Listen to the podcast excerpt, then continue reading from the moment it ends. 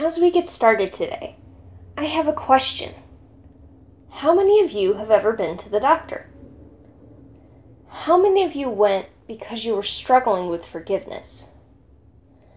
That may sound odd, but medical studies actually show that forgiving people has health benefits. Forgiveness helps to lessen anxiety, strengthens your immunity, lowers cortisol, which is your body's stress hormone, improves memory retention, and boosts nervous system functions, like giving you better heart rates and digestion.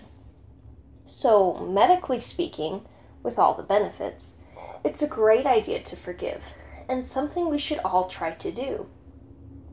From a different perspective, when looking at today's scripture passage from Luke 23 34, Jesus' words truly demonstrate the importance of forgiveness and its impact on our life. Jesus said, Father, forgive them, for they do not know what they are doing. What all is embedded in Jesus' prayer? To recap, Jesus was arrested and brought before the Jewish authorities. Then, being brought before Pilate, he was beaten, mocked, and sentenced to death on the cross, nails piercing his hands and feet. Then, in the midst of all of this, Jesus prays, Father, forgive them, for they do not know what they are doing. This was the first of his last seven statements that the Bible records him speaking while he is dying on the cross. Jesus' prayer, Father, forgive them, contains so much truth in so few words.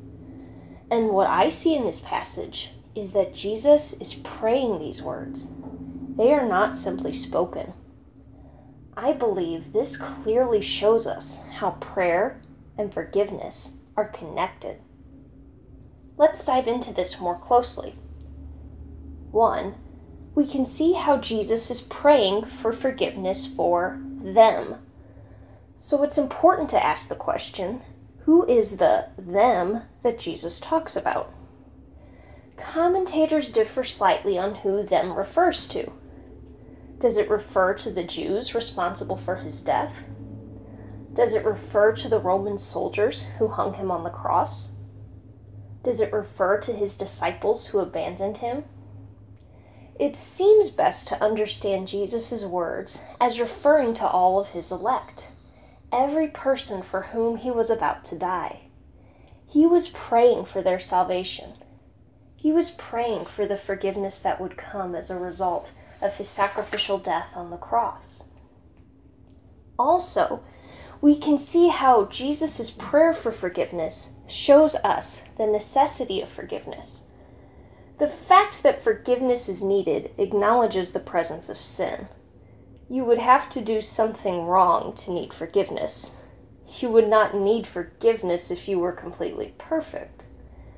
But every single sin, from lying, stealing, immorality, and murder, to evil thoughts, misplaced worship, and half hearted good deeds, are wrong. One sin, no matter what it is, is an infinite offense to the infinite glory of God. Just one sin is enough to condemn a person to suffer under the eternal wrath of God in hell. So we need God to forgive our sins so that we can be in a right relationship with Him. We need Jesus to pray for our forgiveness. And what Jesus is praying for, the forgiveness of sins, is what He is dying for. Jesus was dying on the cross to bear the punishment of the sins of the elect so that they would one day be drawn into a saving relationship by grace through faith in Him. So, our salvation is a direct result of Jesus praying for our forgiveness. And His prayer for forgiveness flows from His heart of mercy and compassion.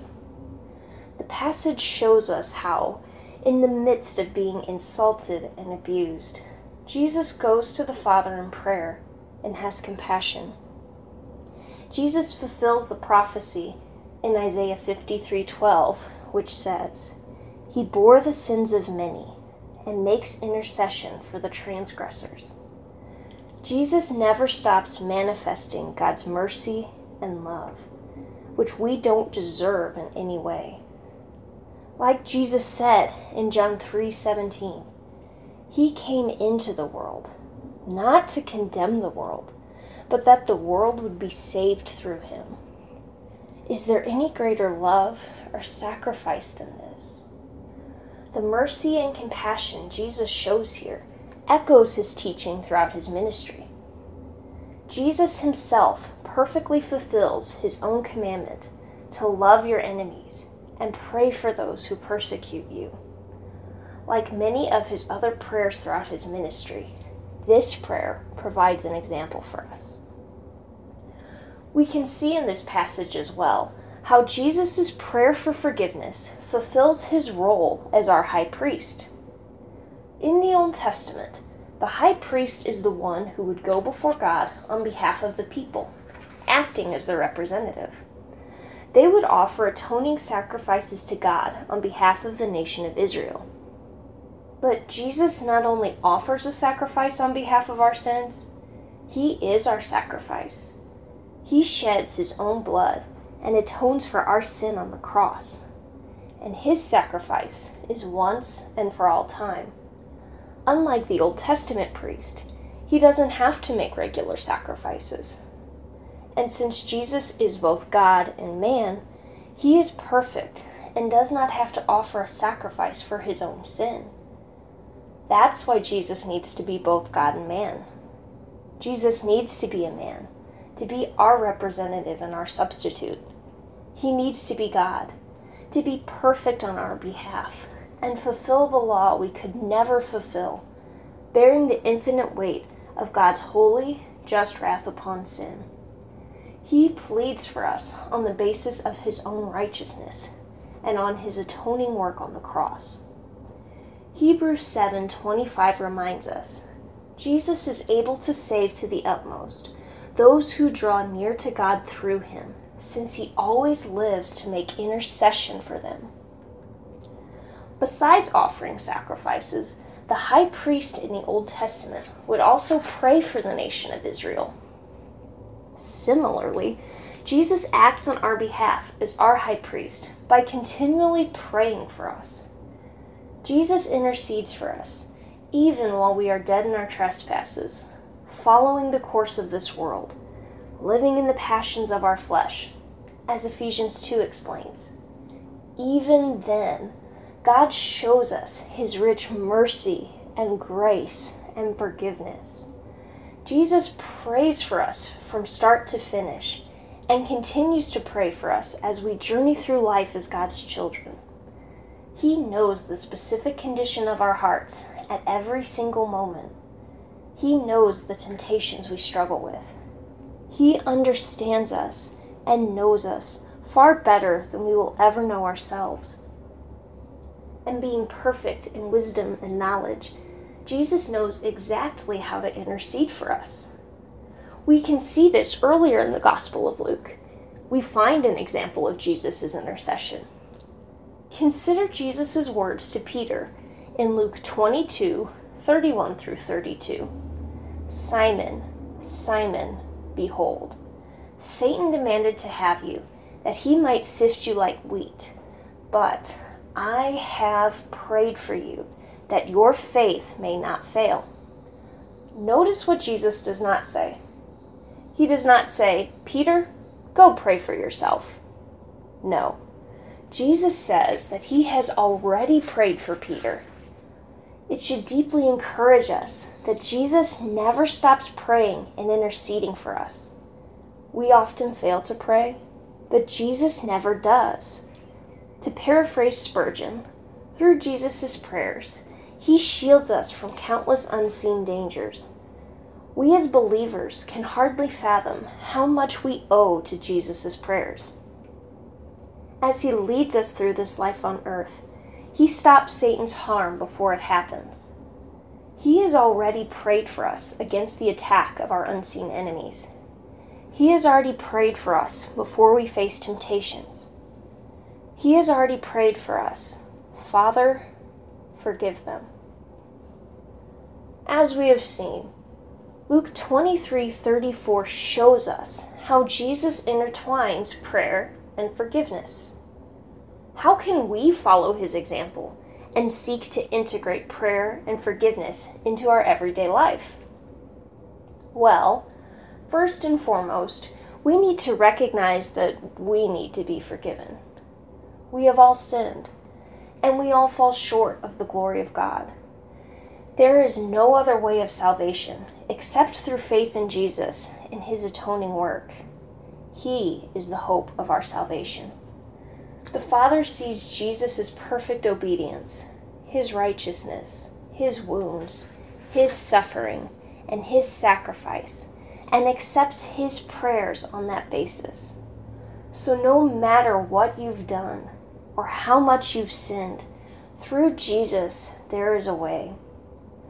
No sin can separate us or take away our salvation, but we still need to make war against our sin daily. So, when we come to God in daily repentance, asking Him to forgive our sins, we are agreeing with Him that sin is bad, and we are seeking to grow in holiness and be more like Christ. Also, understanding our need for forgiveness opens up the door for us to extend forgiveness to others. Because if we're not forgiving, we become depressed and anxious. We become wrapped up in the hurt and the wrong that has happened and fail to enjoy the present moment. We start to carry anger and bitterness into new situations and relationships. That's not how Christ called us to live. So we see the importance of forgiving others has for ourselves. Now, I know that talking about forgiveness and practicing forgiveness are two different things. It's way easier to talk about forgiveness than to actually forgive. And it's easy for us to live in God's forgiveness, knowing that He covered our sins, but it's challenging to give that forgiveness to others. But through prayer and the help of the Holy Spirit, we need to follow in Jesus' example of mercy and compassion and forgiveness. That's very countercultural. No other religions emphasize forgiving your enemies. And to be honest, our natural human tendency is either toward bitterness or revenge. Especially now in our culture, when it is so easy to be offended by many commonplace things political opinions, food choices, the way we spend our money, the way we spend our free time, all become an opportunity for heated, opinionated debates. And sadly, it's easier for us to follow the culture and fail to forgive. In our fallen nature, we're inclined to turn to one upping, bad mouthing, excluding, condescension, haughtiness, and negativity trying to make ourselves feel good and look big while marginalizing others. We fail to focus on Christ and his example. Even if we are in the right in a given situation, we must pattern Jesus' example and pray, Father, forgive them, and help me forgive them. Another truth we should apply to our lives from this passage is our need to pray at all times. In his hour of extreme suffering, Jesus prays. As pain went through his body, as nails pierced his hands and feet, as he struggled for every breath, he persevered in praying. So, in the good, the bad, and the horrible, we need to pray. Everyone reacts with prayer to life events in different ways. For some, when life is good, they forget to pray because they don't have any major needs. For others, they are constantly praying, Thank you, God, for the good times and blessings. On the flip side, when times are hard, some people get numb and consumed by their circumstances and forget to pray. For others, they find themselves constantly praying, Jesus, help me, I need you. No matter what, as long as we have breath and a heartbeat, we need to commit ourselves to prayer. Good times and hardships of all kind should drive us to our great high priest. Even if we cannot find the words in a given moment, He knows exactly how to intercede for us. This should cause us to worship. Just stop and think. The Lord of the universe never stops praying on your behalf. He never stops protecting you. He never stops loving you, praying for what is best for you. And being outside of time, He sees all of our life at once and intercedes for every moment we face. This is a comfort for us. In good or bad seasons, whether we are praying as we should or not, our high priest is always praying for us. All of these things, prayer, forgiveness, are easier said than done. But Jesus provides us with a great example, and as his disciples, we can all grow and become more like Christ from living a life enveloped in prayer and forgiveness. With that said, I will ask Chris to close us in prayer.